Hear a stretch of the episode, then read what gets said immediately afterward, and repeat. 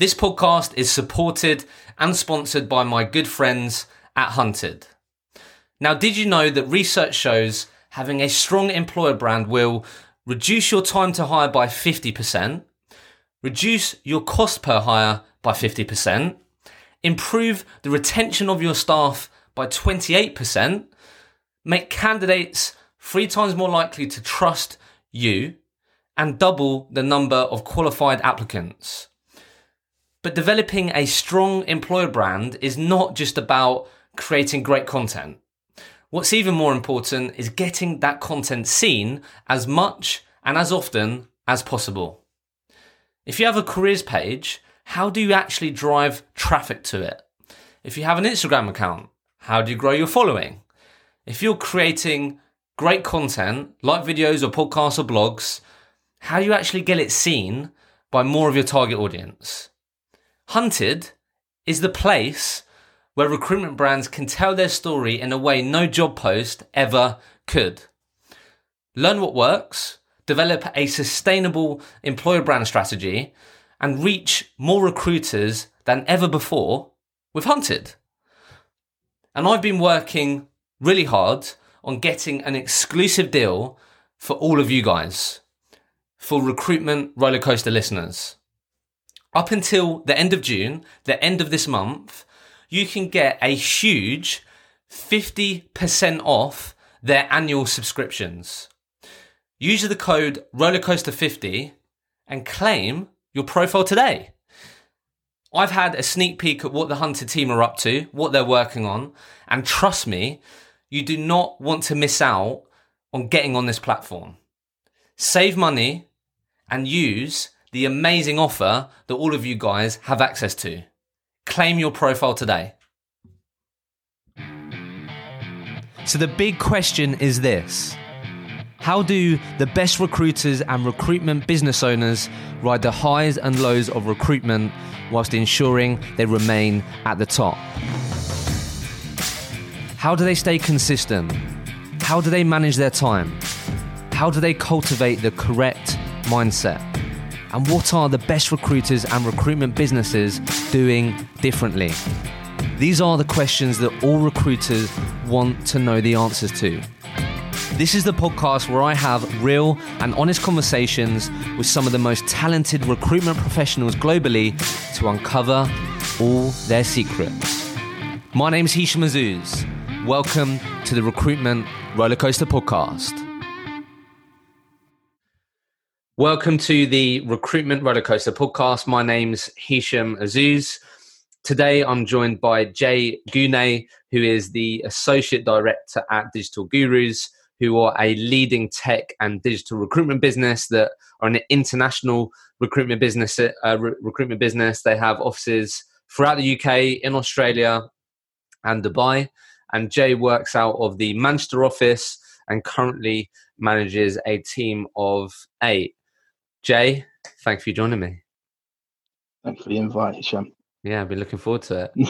um, obviously, we're in the set the scene. Nice sunny day. We're indoors recording this yeah. podcast remotely. Yeah, I wanted to thank you for that. You know, choosing the hottest day of the year. keeping me sorry about that keeping me locked up in the house that's fine that's cool I, I won't keep you too long mate um, so look where i always like to start in this podcast jay is um, how did jay guney enter the world of recruitment? Let's start there.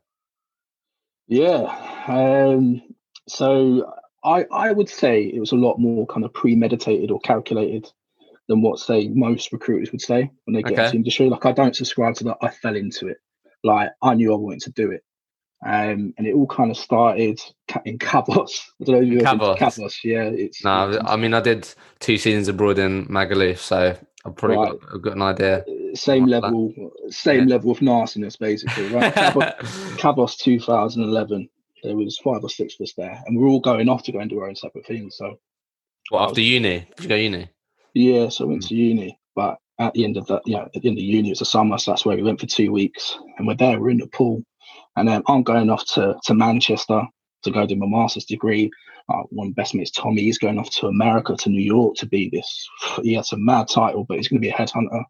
Had another guy chasing a career, and I'll, I'll, I'll, get into his title, mate. It's mental. he's trying to pick up girls with it, but we'll get into that.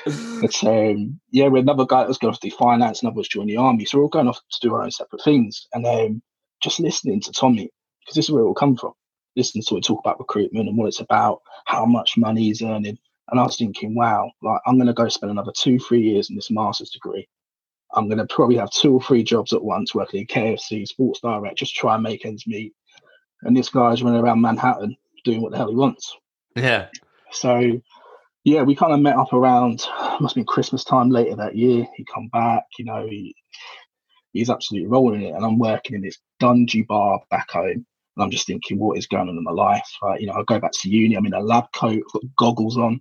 I've, got, I've, I've got pipettes. I'm thinking this isn't really me. Like I love. I mean, it was, it was a genetics degree just to get that in there. Yeah. But um, I love all that stuff. But I just thought this isn't really me. Right. Right. So it just, you know, listen to Tommy and the sort of things that he was getting up to. And I just thought, you're good at it. All right. But the way me and you have been brought up, I've always been better than you at, say, football or whatever that yeah, yeah, yeah, if you're good at it, I'm also going to be good at it and I'm going to be better than you. Don't worry. I'm that. doing it. Love that. that was it. So yeah, it kind of come towards the end of my masters, and I thought, right, I'm going to go for it now. And um, that's when I ended up at Oscar. Okay. Uh, my first recruitment job as a trainee. Okay, so so obviously had an interesting insight into recruitment, which was all the good stuff. Let you can earn loads of cash. I'm smashing it. What what was Tommy's title then? Because they got some mad titles in America. there. He's like vice president or something. He, I think he I think he's that now. But um, he started off as a high frequency I don't know, high frequency retained headhunter, um, ah. presence entry of technology. I, I, I, I, don't know. It was a mad, mad title, and I, I, just remember seeing him walking up to people saying, "Yeah, I'm this, I'm that," and I'm just thought, "Oh God." Although I think you're a dickhead, like, yeah, yeah. I do, I do admire that because yeah, you are yeah. something, like a nice. Yeah, yeah, yeah. Okay, so wanted to get into um, recruitment.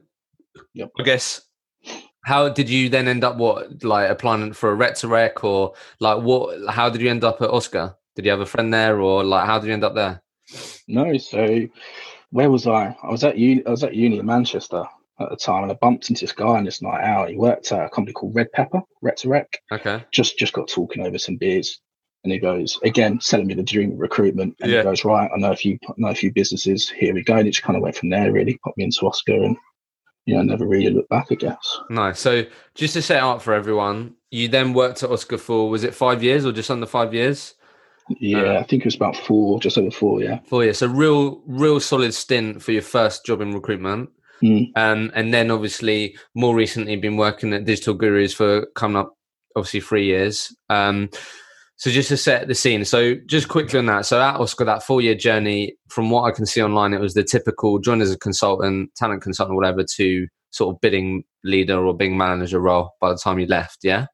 Um, okay, cool. So where I always like to sort of uncover is like, so Jay heard about Tommy and his sort of experience. So I'm sure that you backed yourself and you're like, you know what, I'm, I'm well up for this. I'm up for earning the cash, paying off the student debt what was what was the first year like? Do you know what? It was easy. I say easy. That, that, that, no, it wasn't easy. Like the money was very good. It, it come very yeah. naturally to me. I should probably say. Don't okay. get me wrong.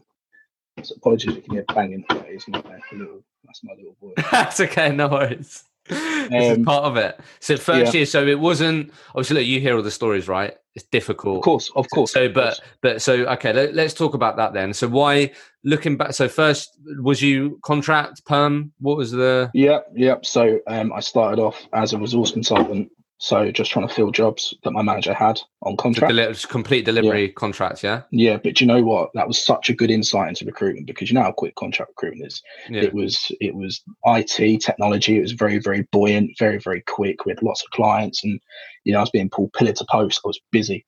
You know, I was there, you know, half seven, eight o'clock in the morning to ten o'clock at night, probably three times a week, four times a week and I loved it. Yeah. because you know I was getting the results straight away. Luckily, you know, I know it works a bit different for so, most others. So, so that first year was it just just quickly was you stayed complete delivery? You weren't focused on winning clients or winning projects. No, so I think it was three months in. Um, no, sorry, two months in. I that manager actually left. Uh, I still keep in contact with now actually, um, and I joined another manager. I was with him for four weeks, uh, and then I think I went consultant, full 360 consultant. What what what what was the timeline? Sorry, just three months from being a trainee to a consultant, or four months. Well, and then so four months in, you then had to do BD, get clients. Yeah, so I mean, the way also do things, they introduce you to the BD side pretty early on. You know, once you've kind of mastered that candidate side, so um, you know, always be closing, managing people through a process. Once you can kind of document and evidence that you can do that, they then introduce you into the BD side.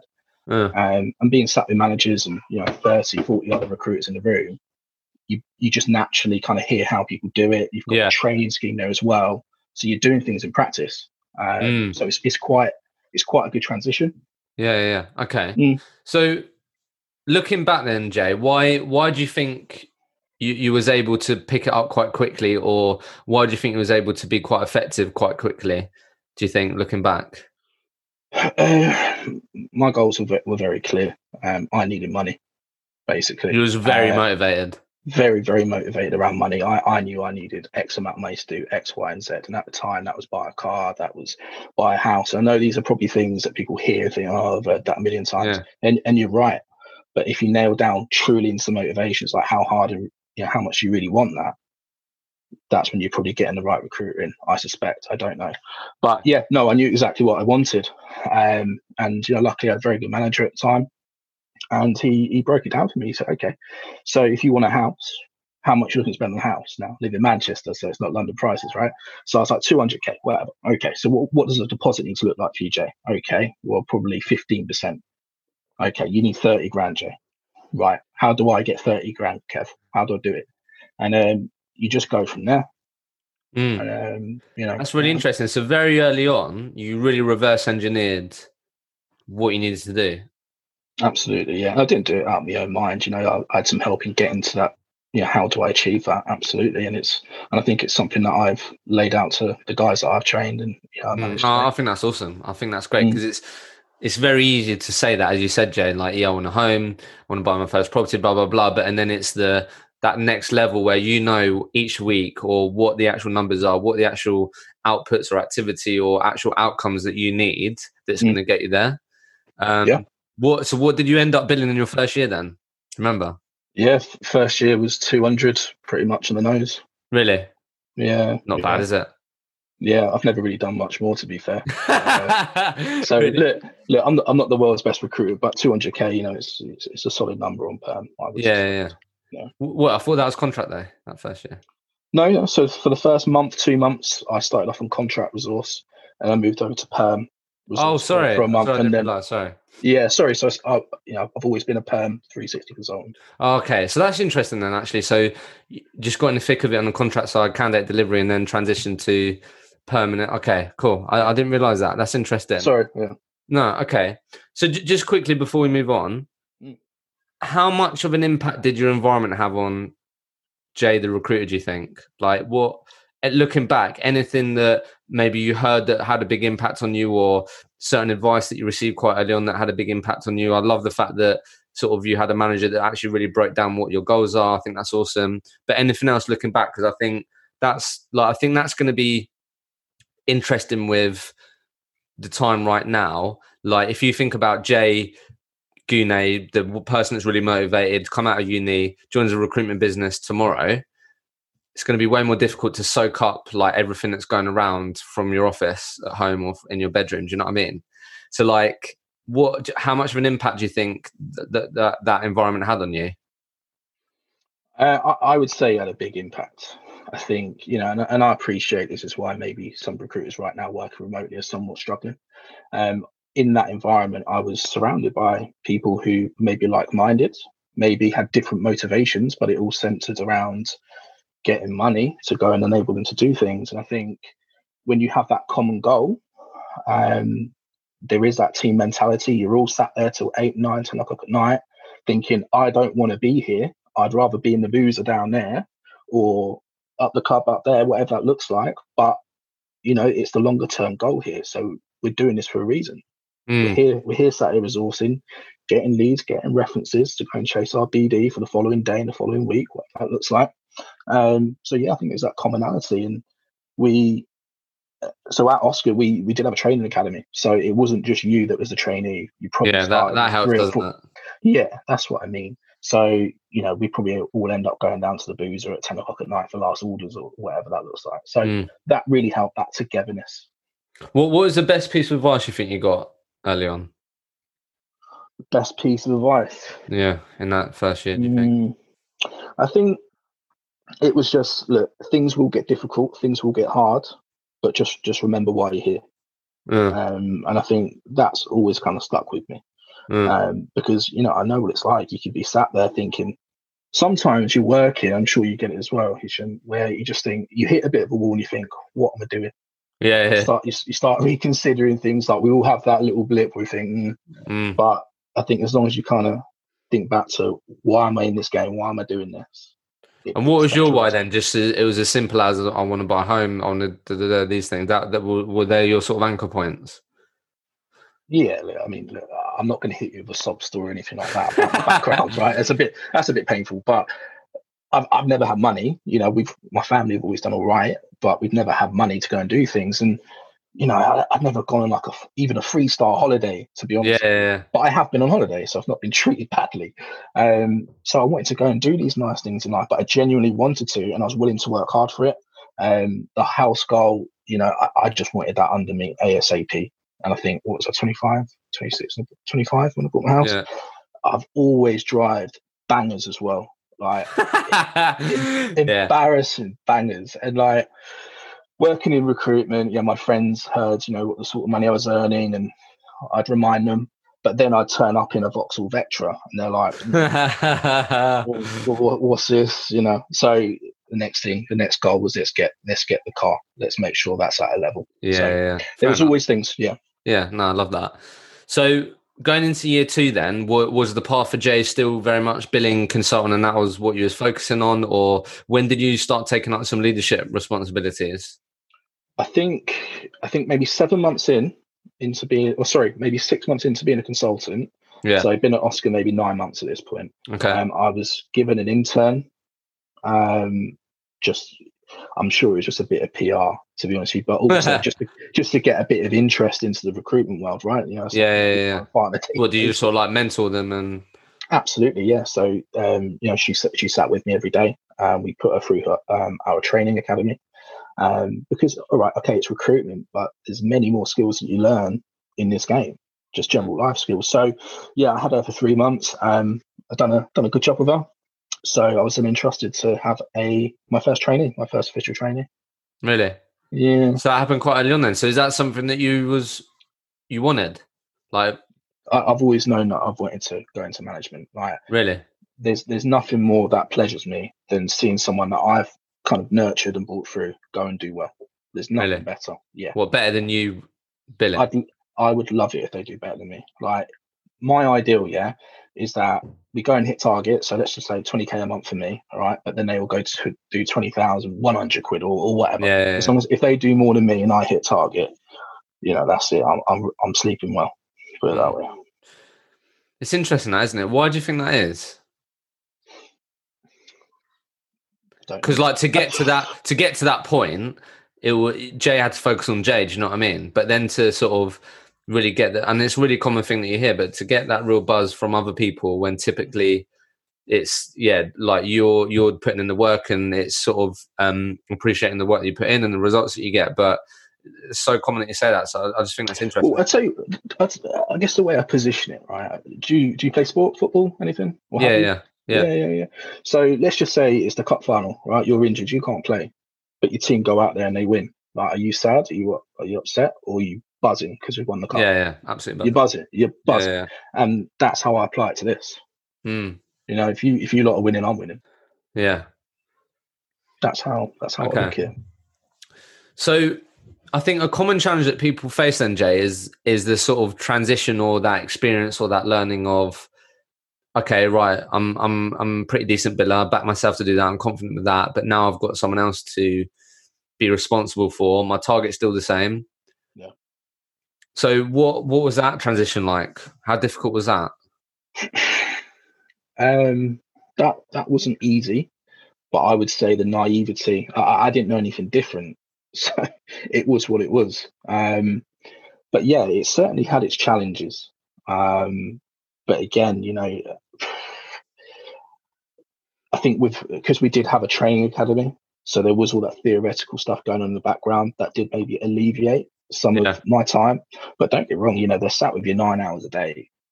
Um, so it's hard. So you have to make sure that you've got enough pipeline yourself. Um, I think what helps is initially when you bring on a trainee, well, from, from my experience, when you bring on a trainee, they typically work your roles.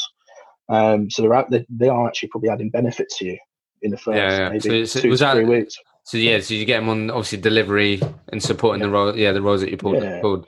And I think what what helps is as well from from their perspective, so that they're bought in, is they're seeing success very very quickly, and they think, wow, okay, so like the hype is real. You can earn money very very quickly. Yeah, brilliant. And this and this looks easy, and it does. You know, if you look at recruitment from afar, it does look very easy. Looks like a couple of emails and a couple of phone calls, and you know you're earning some good money. So I think for him to kind of experience that early on, I know I see my old MD always used to say it to me, you know, make sure you get a few deals in early doors, make them feel the love, make them see the dream. Mm. Okay, so then what did you then grow that team further then, or what did the what did the sort of finished product look like? yeah, so so I bought I bought my first trainee through, uh, and the kind of model that we had was you dump them onto your patch, your vertical, uh, and then you kind of progress onto something else. Then you bring in another trainee, dump them onto that. You just keep building. Frustrating. Okay, just, just quickly, sorry, just quickly, sorry to buy him. No, because I think that would be a lot of people how they approach it. What was because I'm sure you got better at this. What was like? What was the things that had to be in place, or where did you have to get to for you to go right? Let's get on to the next place, or let's get someone dedicated to that to then move on to the next thing. Like, did you have to get have X amount of clients? Did you have to be billing X amount? What was a sort of trigger point or milestone that you had to work towards to go right? Let's get another person in, and I'll start focusing on this other sort of vertical that I've already identified. What yeah. what was the sort of trigger point? Yes, that's a good question. I don't think there was an official trigger point. I think you know, as long as you're you know at a profitability level that is sustainable for maybe bringing on someone that's going to cost you x amount of money for x amount mm. of time then you can probably say right let's let's take that associated risk but i think i think we're well we were well primed for it um, when we were junior managers. So we knew it was always going to happen that we're going to bring on other people. So when you're considering that you're always trying to look at other other towns other cities or whatever's in your vertical to try and build that up. Yeah, yeah. Um, so like, what in your head? What was you like? Right, if I get to, like, I don't know if there was anything, but like, I know like not, there's not been exact science, but if you were like, right, if I get X amount of clients that we've done X amount of placements with, like, was you looking for that sort of stuff to for you to be confident enough to be like, right, let's get someone and deliver it? Yeah, there, there definitely need to be some sort of confidence that because we normally, although we try and keep to a tech stack, because we do technology recruitment. Yeah, you've done technology recruitment, and um, it was geographically driven as well. So I think so just to give you some con- context, I think it makes it easy to answer the question. So I, I see the Midlands patch. Now Midlands is a huge geographic area. You've got Birmingham, you've got Leicester, Derby, Nottingham. Yeah. Straight away, you can probably split that into three just geographically. So I think as long as you have maybe two or three, you know, reliable clients that you know yeah. can probably you know pigeonhole 20, 30 k a year out of them, you know that's going to be circa what 60 to 100 grand guaranteed. Mm. Yeah, so yeah, you know you know that they're going to be okay sat on that. So I think there's like I say, there was no official trigger point. Yeah, yeah, yeah. okay. I think as long as your BD was at that sort of level, yeah, it all made sense. And then, so then, and then, what did it? What did that then get to then? As you built that out before you left, what did it get to? Yes, so my, my career was interesting at Oscar. Like, I was very driven to kind of do more and more and more. And what that meant is I kept on saying to my MD, I was like, let me do this patch, let me do that patch, give me more, give me more. And ultimately, you know, we've spoke about this since. Ultimately, it probably just shoot me a little bit in the foot because I never really got to grow my team to, you know, 10, 20, 30 people because of that. Um, Why did you always want more? Did Jay just want to be winning business? Is that what is that what you love doing? Yeah, yeah. I, I was a bit of an emotional beast back then. Um, really? I think, you know, in hindsight, was it really truly ready for management? Probably not, because you know there was always that feeling of fucking yeah, I've got to give up half my patch here. What's that about? I'm going to lose X amount of revenue. Like what a nightmare! But I wasn't seeing the bigger picture. And to be fair, they've done they've done right by me. They kind of give me a little bit to kind of go out there and go do something else. But I did eventually move on to IT support infrastructure. Um, started leading that team, and that I think that was about ten strong at some point, maybe nine or ten strong. Um, but that wasn't really organic. That was I took. Like, that's what you inherited. Five people inherited five people and then grew it by another five. Really? Yeah, something like that. Yeah. So what did um people always interested in this and I always get messages about this, Jay? So like I'm assuming before that point team of five or bigger or whatever. So like did you still have like what was your role then? Was it to bring on clients, win business, help feed the team, help that, or was it just was it you was you non billing at that point or you was you always billing? I was I was that horrible billing manager. It's the hardest role in recruitment. I don't care what anyone says. I don't care if you're the CEO. It's it's the hardest role in my opinion. Yeah. Um. So yeah, I, I was still a billing manager. Um, so my, how? And the question is, sorry to butt in, mate, is just like, how did you maintain? Because like you, but you will put like clearly you're someone that will put that pressure on yourself. You know what you're capable of. You know what you can do. Mm.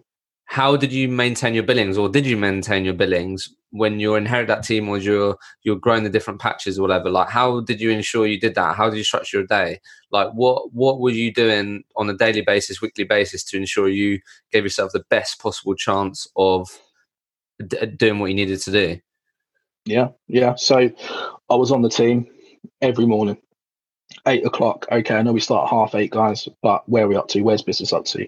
You know, I used to deploy. I think, yeah, I think they did as a business to be fair, like a tracker system. So okay, yeah. So you've got X amount of clients on right now. Where are you up to with this job? Okay, interview. Talk to me about the candidates. Where are they up to? Talk to me about their other interviews. Why do you think they're going to get a job? So I'd be all over them from that perspective, trying to. Eight, so what? Eight in the morning. Well, between eight and half eight, you know, if okay. got a team of ten, it's going to take a bit of time. Yeah, yeah. So you go through all that. Yeah, yeah. Yeah. And then that will then give me more time to go and do my stuff. But, you know, I think at the time and, you know, running a team of nine, 10 people, I think I had a trainee beside of me. So, you know, I won't lie, that was very, very difficult. But again, you know, I referred to it at the start, I didn't know any different. I just thought, yeah, yeah, had, yeah, yeah, yeah, yeah. So it to. Yeah, so I couldn't sit there and get, you know, get lemon about it or get annoyed. It was just, it's just what you do.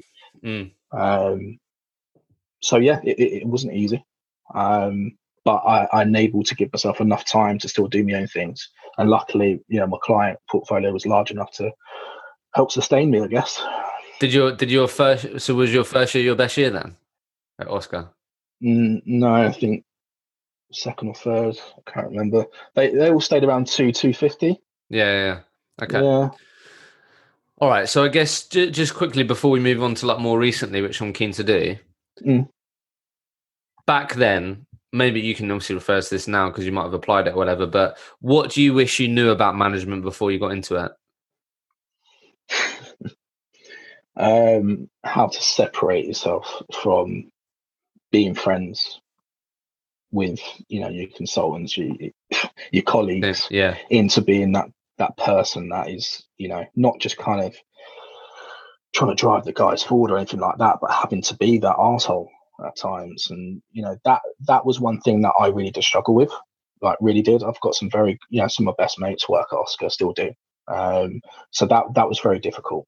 So yeah so yeah like so if you were really sort of taught and nailed down on right jay yes that's okay and it's a positive that you can build a good rapport good relationships with your people and they know you got your back and that may mean that you may be seen as a friend at time, but Jay, make sure that there's people know where the line is or know that look, we are friends, but th- when I do this or when I say this, blah blah blah, this is like that's that's the manager in me. That's what needs to be done.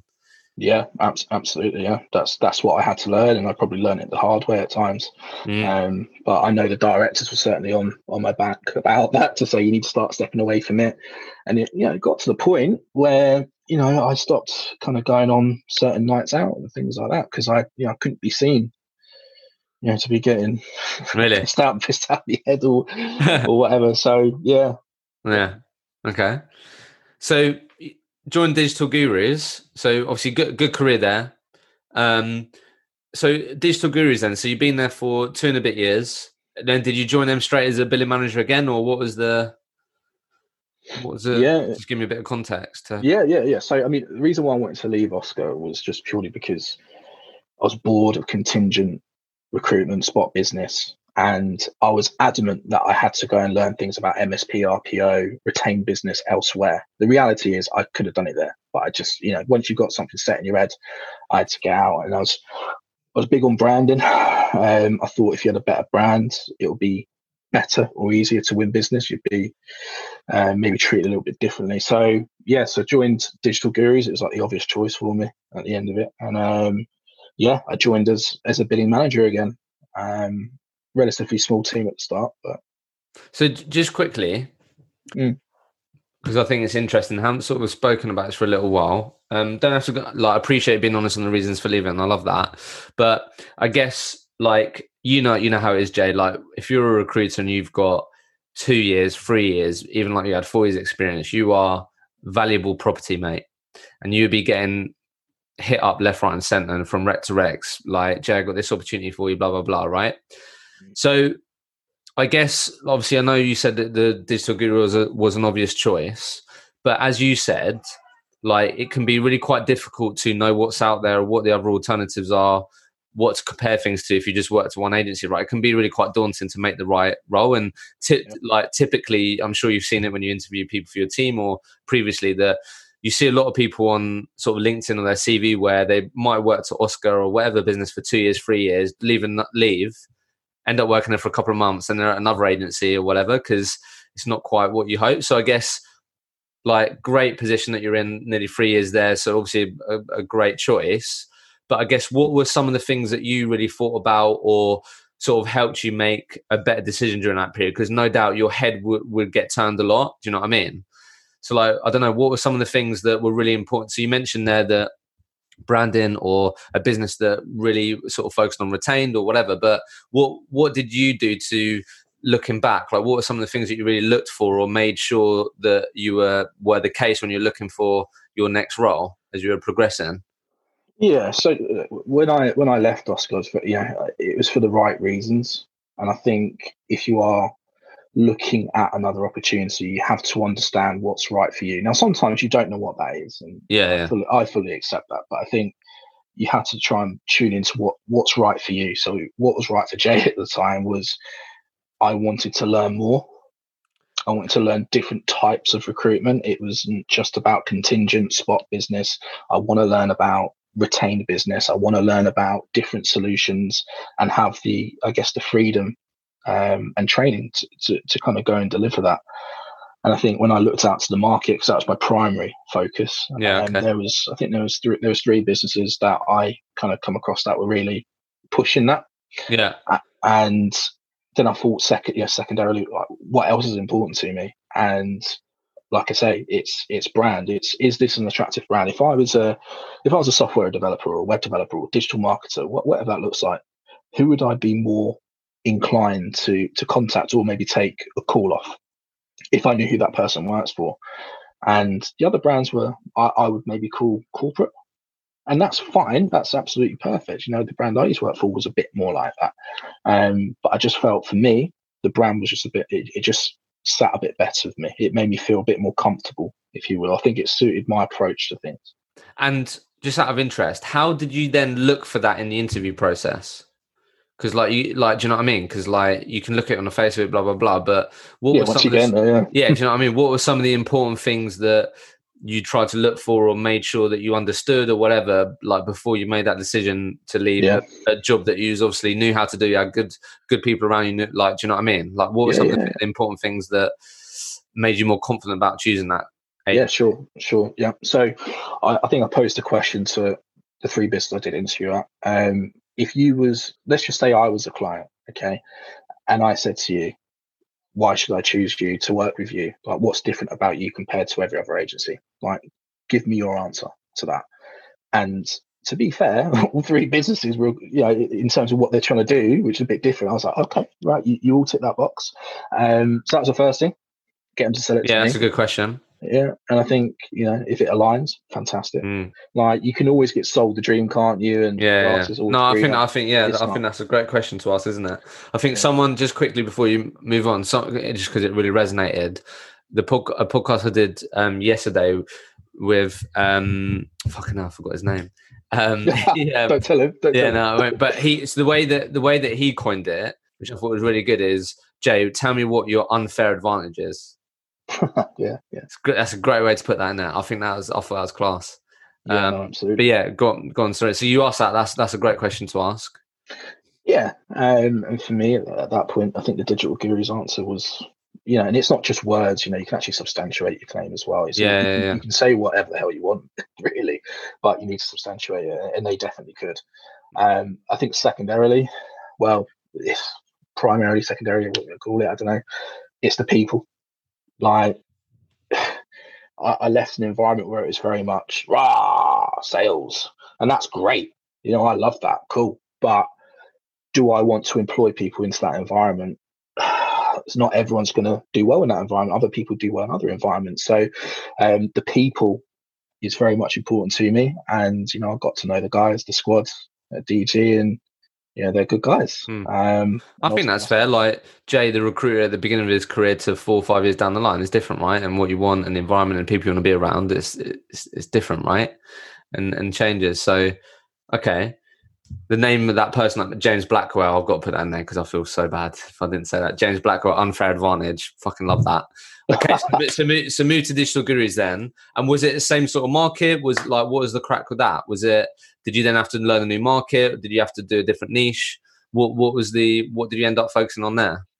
Yeah, so different market in terms of geographic. So uh, okay. the Manchester office, we only really do Manchester and Leeds. We just stick to the north.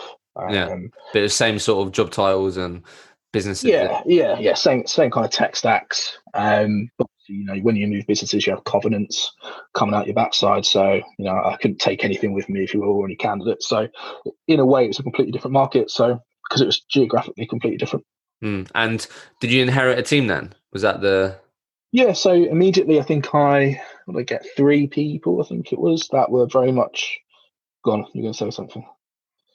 No, right. So there's three people that kind of, I guess, lined up exactly as to what I do, what I recruit for, so it just makes sense to. to and how how experienced were they?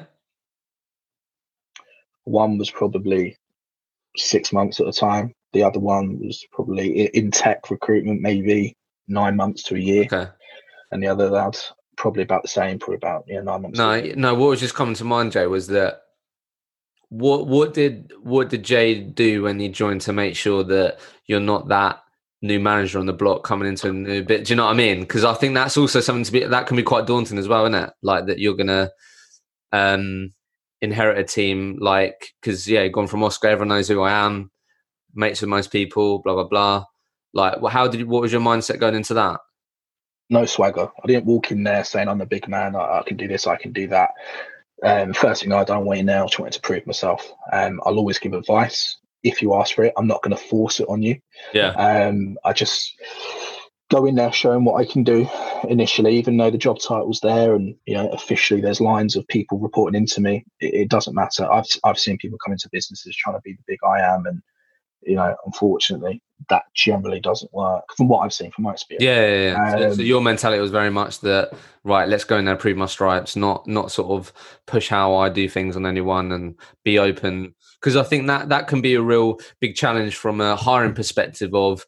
Oh, is Jay going to understand how we do it here at Digital Gurus? Is he going to be open minded to how we do it, or is he going to turn around to us and go, "Look, I've done it always like this, Oscar. Like I know yeah, what. I'm doing." Do you know what I mean? Yeah. Did that, did that come quite natural to you then? Yeah, I, mean, I'd say so. Yeah, yeah. Mm. Don't get me wrong. There was things that maybe we we done at my previous business that was different to what we do here at Digital Gurus. Um, but I only see that as a positive because there's things that we've done at Oscar that are absolutely brilliant. Um, there's things that we've done at DG previously that weren't very good. So I think if you can marry the two up, um, you get a bit of a sweet middle ground, don't you? Yeah, yeah. And I think that was kind of my goal there, if you will, just to kind of bring that that happy medium. How did you do that first year then, Jay? My first year was was a strange year, to be honest Why? you. I think, well, firstly, I had my I had my little man. That really? born, yeah, I think he was born. What four months after I, I can't even. When did I join now? Right, September, October. Yeah, so he's born about six months after I joined. Um, but in the same time period, um, the regional director who I joined under, she was also heavily pregnant. Really? Um, and she went on maternity leave. So I actually moved into this like interim regional director role for six months. So wow. all the pipeline I built up, everything kind of, you know, didn't fall through or anything like that, but it kind of, it had to go out the window. Lost your focus. What, yeah. You had to focus on other thing of different priorities. 17, 18 people there. Yeah. That was having to try and lead and manage and everything else that comes along with that. Um, so that was certainly a learning curve. Should we? Say. What What was What was most challenging about that? So I think I said at the start when did you did you um, want did you want that role by the way? Yeah, yeah. I'm I'm career driven. Like you know, some people say, "Oh, I'm not really asked about titles." I am. of course, I, I, am. I'll, be the janitor, but give me the MD title. I'll I'll be cool with that. Yeah. But um, no, I, I am career driven. So to kind of do, do, did I think I was ready to do something like that and do an amazing job? Probably no. Do you know what? Honestly, no. But you know what? I'll give it a good go.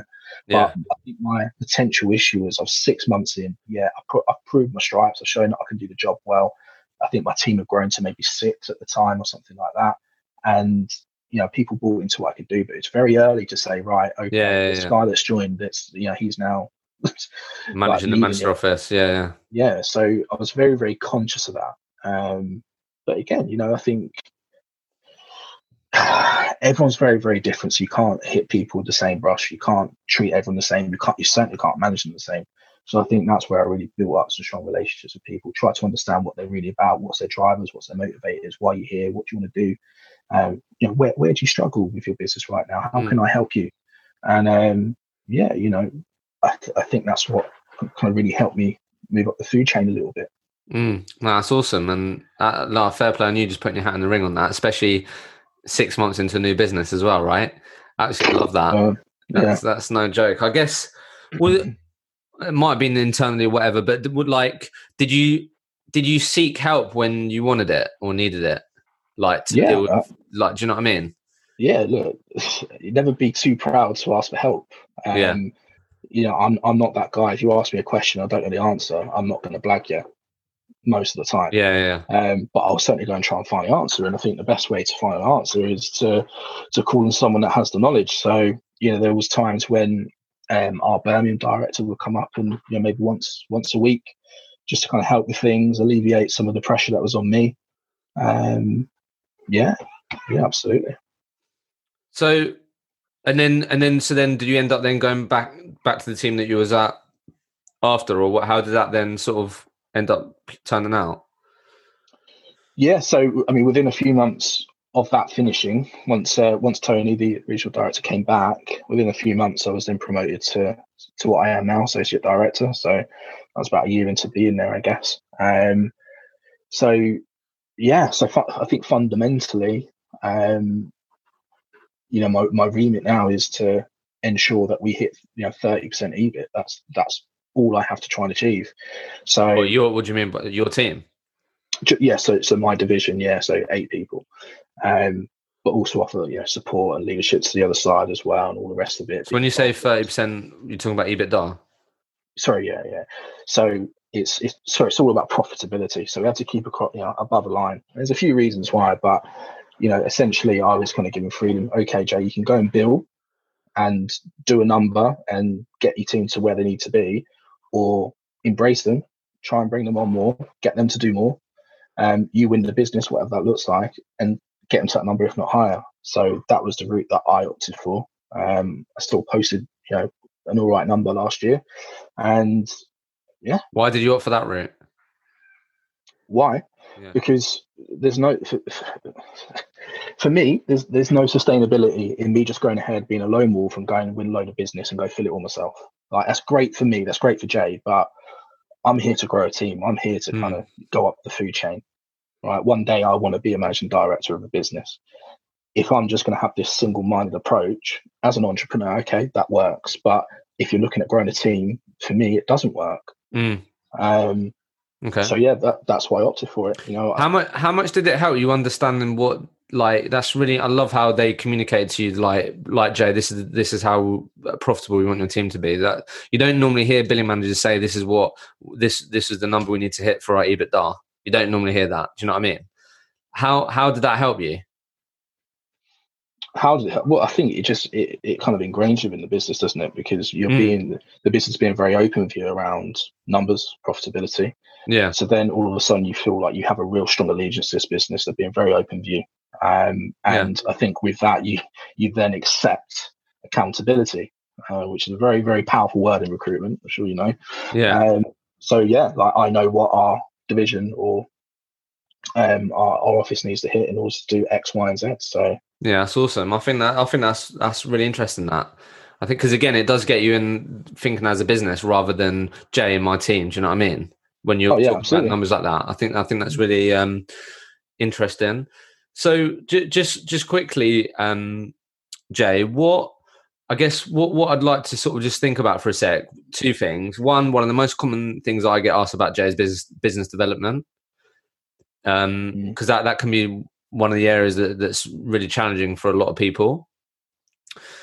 Um, obviously, you've obviously been leading people and, and teams for a little while now. So, I guess from your perspective, what what are the typical sort of pitfalls recruiters make that you see that struggle with business development? Do you think? Good question. So I think there's a there's probably a few elements, and again, I, probably just provide a bit of context to help answer that question because I could just talk about my own pitfalls. Um, I would say, right, earlier in my career, uh, relationship building, although it was extremely important, wasn't really the emphasis. It was all about slap wallet, bam, pal, get the sale, get the sale, right? Yeah, yeah, get the job. Um, absolutely, uh, and that's great. But longer term, uh, I'm sure you'll get onto the COVID situation, yeah, because yeah. it, it, relates to this. Um, longer term, if you're not building those relationships, there's no sustainability or longevity. Mm. So I would say building relationships were probably the thing that I maybe should have concentrated a bit more earlier on um, in terms of BD. I think mm. that's where people probably, yeah, again, I can't talk for everyone, but just from what I've witnessed, what I've experienced, like if I went onto my phone book now, right, and let's not do this by the way, but if I just kind of flicked onto someone and I gave that person a call, I could probably tell you the name of their dog or something like that. Right? Yeah, okay that's for me, that's the sort of thing you need to try and be getting into. Because that was gonna be, that was gonna be my next question, Jay. How can you how can you measure if you're gaining and having better relationships with clients and prospects? How can you measure it? Yeah. Well, again, I, th- I think we were talking earlier about um, you know, if you're having a crap day, what can you do? So this the answer relates to that, right? So the way I measure it is if I'm having a crap day, right, I've got 40 people, so maybe 20 candidates, 20 clients that I can just call. Right. I know they'll answer. They'll see Jay Guney ring and they'll answer it. All right. And we'll just have a great chat. Okay. And it, it picks me up no end. So I think hopefully that kind of answers yeah, yeah, yeah. in a way. Okay. Yeah, yeah, yeah. yeah. yeah. That, that makes sense because it's it's more than a recruitment relation. Like it's it's do you know what I mean? It's a bit more than oh, who's this guy calling me just about a job? I mean, I'm sure, I'm sure, I'm sure, I'm sure, they're also thinking that at the same time. Yeah, they normally are to say, "What the hell do you want now? What do yeah. you want from me?" And it's like, ah, it's not that. So, so, so, so, a common challenge is she that people are can get caught up a bit early on, or get caught up in that whack wallet bang of right. I want a job. That's what this cause rather than thinking long term, longevity, sustainable relationships with clients, can they Yeah, potentially. And I think, you know, sometimes people try and overcomplicate what the job is. Um, I don't think you need to do that. Um, there's loads of different approaches into BD, isn't there? And I think you've just got to find the one that doesn't always necessarily to feel right initially, but works best for you. So I've, I'm a, uh, I'm a big advocate of the honesty route. I quite like the honesty route. Um, and it's it's won me lots of lots of clients. What do you mean by the honesty route? So I, I just talk about the reason why they're ringing them. Um, I, you know, there's there's the whole references for me that kind of comes into the honesty route. So I know you know this person, I did, I know them too. This is what we've done. I'd like to do that with you, type thing. However you want to spin it, really. Um, it's mm. a very very strong way Honest of building this. Absolutely, like the and it's when it comes to BD calls, I know yeah, ninety percent of the time people daunt that that BD call, and I, I get it isn't it so much better if you just go and do some sort of warm reference call, something like that, where you just spark a very honest and easy conversation and build out mm. from there. Yeah, don't get so, wrong. This. Mm. No, I was just I was having this conversation today with um a business owner saying that even like in the current period right now, like just think there's just so much opportunity on in gaining leads on the on the reference inside. And I know it's like a proper classic like training thing, like yeah, like you can get a reference and gain leads or whatever.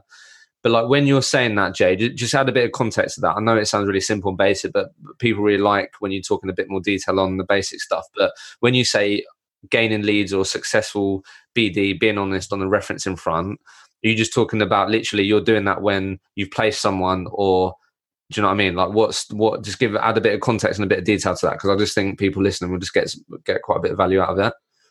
Yeah, look, I think every every situation is very different, so I can't give you like a, a silver bullet answer. Yeah, yeah, yeah. But, um, but I guess kind of a good example is let's say you're speaking to it, it doesn't really matter what your market is but for me let's say it's a front end developer cool yeah right? so i'll give that person a call i would find some sort of commonality between me and that person so maybe it's a business they previously worked for maybe yeah. it's a tech meetup that they go to maybe they're into football i don't know but yeah, yeah, find some sort of commonality from that and from there i will find a link um, and it's normally from a business that they worked for previously uh, in that particular example. And then at that point, I will say, okay, well, I trust my network to be good enough to know at least someone that's worked there, particularly in Manchester. Yeah. Um, and then I'll talk about that person. Oh, bloody hell, right, okay. So do you know Hisham? Like, yeah, yeah, he's, yeah, he's a bit funny man. And, and we'll go down that. We'll go down that. Route, yeah, yeah. Um, and start building that rapport.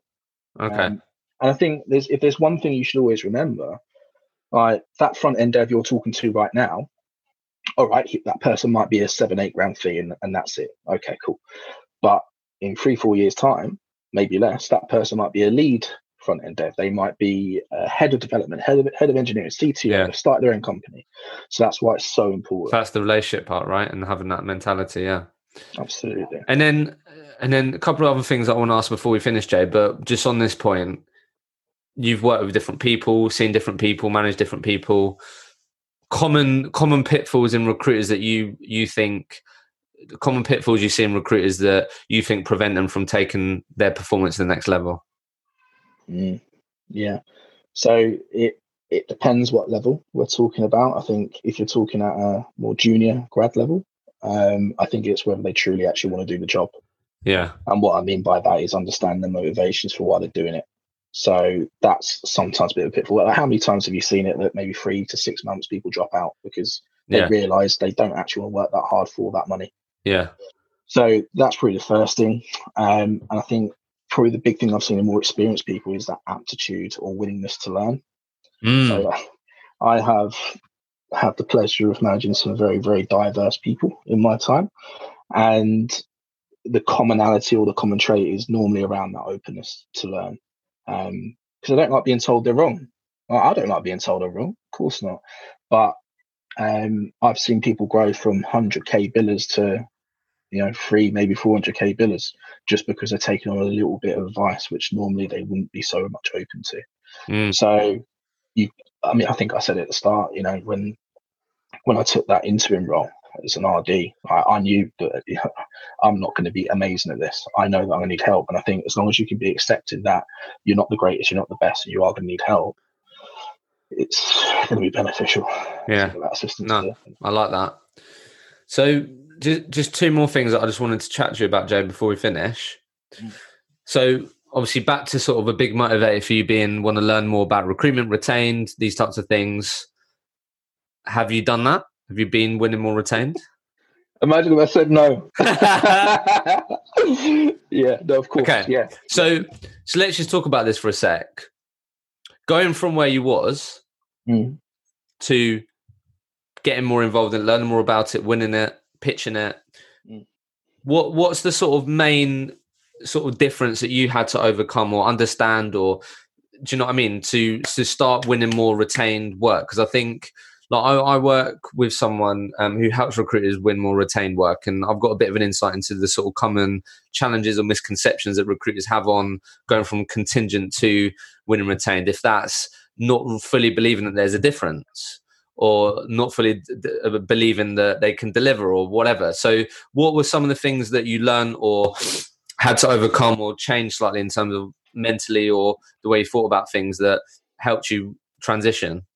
Yeah, well, obviously not doing it before. I had to learn that recruitment wasn't just you know contingent based perm stuff. Like that. Was yeah, because yeah, yeah, that's fair. Yeah, because you had nothing else to compare it to. It's, it's very very different. Yeah, and so I'd say the key thing is just mindset. You need to change your mindset. You need to be a lot more open to different solutions. You need to know that not one glove fits all.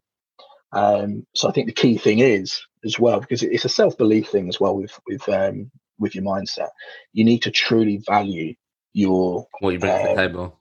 Absolutely, like most rec- a lot of recruiters I talk to, they don't actually value themselves. I know what you ridiculous. mean. I know what you mean. Like, and I've been there, right? I I remember, not, you know, again, early days. If I'm honest, you maybe even a few years ago, I used to think if I if I, if I was a director of a company, would would I use a, would I use an agency? And I used to think, nah, probably not. And that's just ridiculous. Like yeah. you have to truly, you have to, and I learned that right. And you have to truly understand the actual value that you're bringing here. Um, so I'd say that was probably the, the biggest thing that I you had to, to get your head around. Yeah, absolutely. And do you know what? Once I've learned these things, I then have to kind of present this to my team. And you know, there's there's there's been quite a few retainers one, quite a few retainers one since we've started doing this training. Um, so, it, like I say, all it is is mindset. Like if you don't ask the question, you're never going to get the result. Just ask yeah, the question. Yeah. What's the worst that can happen?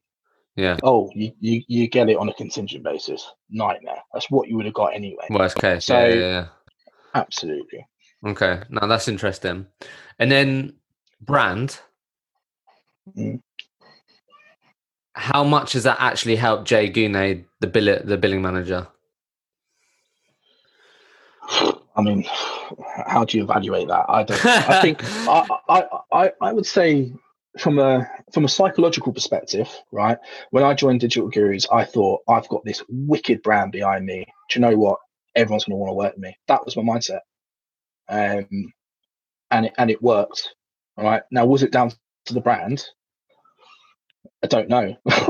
I think it certainly would have helped. Um, but yeah, I mean, forget what the actual outward facing branding is, right? If you think you're the bee's knees because of your brand, then that's the most important. Yeah, people can you're just gonna, aren't they? Yeah, absolutely. It's all about it's then how you then go and approach people. You know, but did did, did, did having that company brand and you being confident in it then I don't know. Did you find it have an impact on opening up accounts or speaking to people, or like did it did it help you in that sense? I, I felt it did, yeah, yeah. Um, and I can't say for sure that that's the reason why, but it, it made me feel like it did absolutely.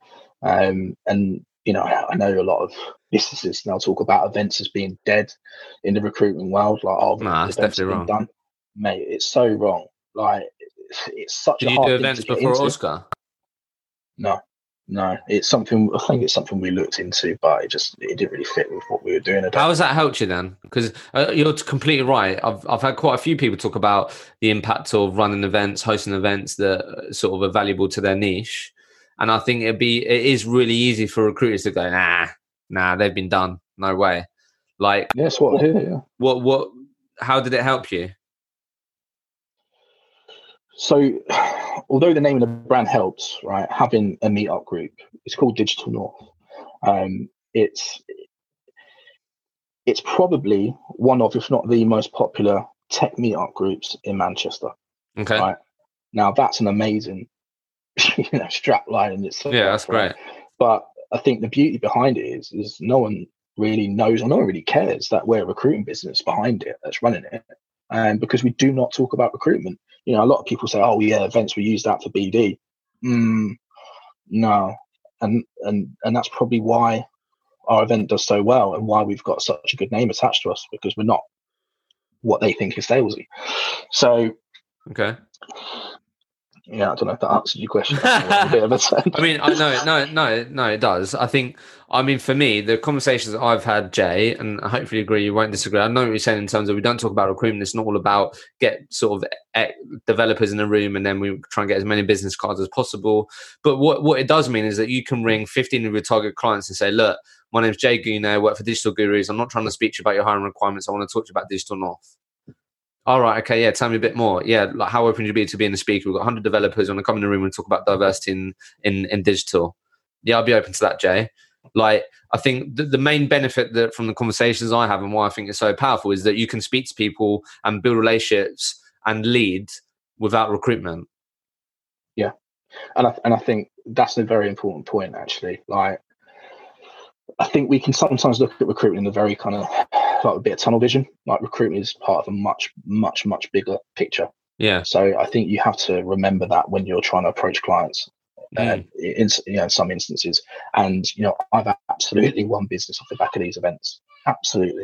Um, but it's also good from a, um, I guess, account development perspective because you're also putting your current clients up on the stage, putting them into debates, into yeah, yeah, yeah. situations where they might get absolutely. Right, again, back about. to relationships, back to yeah, yeah, yeah, yeah. Okay. So Jay, what what's um so all this experience, this journey, what what what have been what's been the sort of toughest challenge for you over the last four to eight weeks, mate? In the last four to oh, right, I was going to yeah, say like, four to eight years, right? Um, no, no, yeah. Well, like obviously, look, we can obviously heard your your um little man banging on the door like what what's uh what um what's what's been tough for you over the last four eight weeks, mate? For you personally? Yeah, me personally, look, um, I'm a people person at the end of the day. Um, you know, I I need to be around people. Um, I love my team. I love to see them grow. I love to, you know, see them hit their targets. It's not, it's not quite. This, it's not quite the same through the screen, is it? it's it's not. It's not. You know, it's obviously we've already had the relationship before we see each other on a screen. Yeah, yeah. So that's cool, but yeah, it's it just takes it just takes something away from you a little bit, doesn't it? And um, you know, sometimes a bit of FaceTime with the client, a bit of FaceTime with, with the prospect gets things over the line. And I think not being able to do that um, presents some challenges, absolutely. But generally, yeah, it's, it's yeah. just getting that face time with people. Um, this is good, you know, video. We, you know, we do what a minimum of two team chats a day. Um, we do a kickoff and then the catch up and then we do individual um, Zoom calls nice. as well. So we do yeah. get a lot of face time. I think it's very important, just you know, from a mental health perspective. But ultimately, there's nothing better than you know air yeah, and that open field, and just being able to, to, to walk around. How um, um, how have you a bit a big challenge from from a management perspective in in this period has been like yeah keeping their teams motivated. It's, it's just a bit different, isn't it? How how have you gone about that? So you just mentioned that you have certain touch points per day or every couple of days of your team, but have you done anything that you found being quite effective or found that sort of helped keep the morale or motivation high with your team? Yeah, I mean, look, there's only so much you can do, um, but you know we have incentives that that run. So I think was it last Friday? Um, we delivered some pizza to someone that won hey. um, a quiz. Little, yeah, little things like that. Unfortunately, I can't send you to uh, to Nando's at the minute, but you know, Domino's will, I'm sure, will hit the spot. But yeah. Um, yeah, I think just just things like that, understanding people's situations again. Um, again, I referred to this at the start. Everyone's different. So yeah. I've I've got a couple of people that honestly are absolutely fine and they're embracing working from home and they're loving it. I've got other people that are really struggling, um, and it's just you, you have to treat them a bit differently. Yeah. Um, you know, there's there's always offers of support from me. You know, I'm happy to go out, get their shopping, go deliver it for them. No, no issues. Um, but yeah, I think you're somewhat limited in terms of what you can and cannot do. And what how how do you think this period is going to impact recruiters recruitment as a whole jay what do you think about that obviously you've been in the industry for a while as we start bouncing back out of this what how do you obviously no one knows but how what sort of opportunities or how do you think about the future of jay the recruiter and what the opportunities are in the industry Oh, it's a big question. Um, I think for the industry, it's going to become a lot more flexible. Um, but in the right way, because I'm a massive believer in no, we all need to be at half eight for this kickoff meeting. Um, and we've got this incentive running. We all need to be here together to do that. But you know, we're a relatively flexible business anyway. But I think moving forward, we're going to see a lot more recruiting businesses enable their staff to work more remotely. Yeah. Um, I know a lot of CEOs and MDs are very kind of, I guess, worried and maybe paranoid about the data on their on their databases. So yeah, that sure, presents sure. some potential issues. But do you know what? We've had what three months of it now, two, three months of it. Yeah. You think that they might have come round to it. So I think we'll probably see a bit of a difference from that perspective. Um again, you alluded it to earlier. You know, my little man's just banging on the door like he's the police a minute ago. right? You know, I think I think I think people are going to be a lot more accepting of. You know, you've you've got things going on at home. You can still have a serious business call. You know, I'm sat here with a shirt that's half open, and yeah. I mean, I can't believe you've not mentioned my hair yet. Um, but these, you know, these, are, I think people are going to become a lot more understanding. Um, mm. So, you know, I think there's definitely a time and a place to wear a three piece suit. Okay, I love putting on a three piece suit, but I think people and businesses are going to become a lot more relaxed mm. purely because of this. We've all seen each other at our worst now. That's yeah. fine. No, yeah, it's going to be interesting. Um, mm. So, look, Jay, two last questions. Firstly, what what's Jay most excited about, sort of after COVID? What you most excited to do? Most excited to see? I don't know. What are you most excited about um, after COVID, mate? Well, look, you know what? We've we've been doing quite well during this COVID period. You know, we, we, work in technology, which is still I won't call it a booming industry, but it's a very very strong industry right now. Um, so with that, figures are good. So when we come out of this, I dare say there'll be some reinvestment. Let's grow the team. Let's let's go to different places. Let's check out new markets. Um, so for us, the future is extremely bright, and there's been a lot of things that we've learned um, about each other in this time. So again, this is going to help with not so much promotions, but understanding where people fit within a business. So I, for me, I've only seen a lot of benefits coming out of this. But I think if you're talking about an industry, I, th- I think you know, contract recruitment is going to go through the roof when when people start hiring again. Because potentially, they why? Because I don't think they'll take the risk on maybe taking permanent employees. Really? That's. Yeah, so it's just what I think. That's what I'm hoping. um, so yeah, I think there'll be a bit of a kick in the contract market um, initially, but a knee jerk reaction, hopefully, because okay. there's not too much going around right now.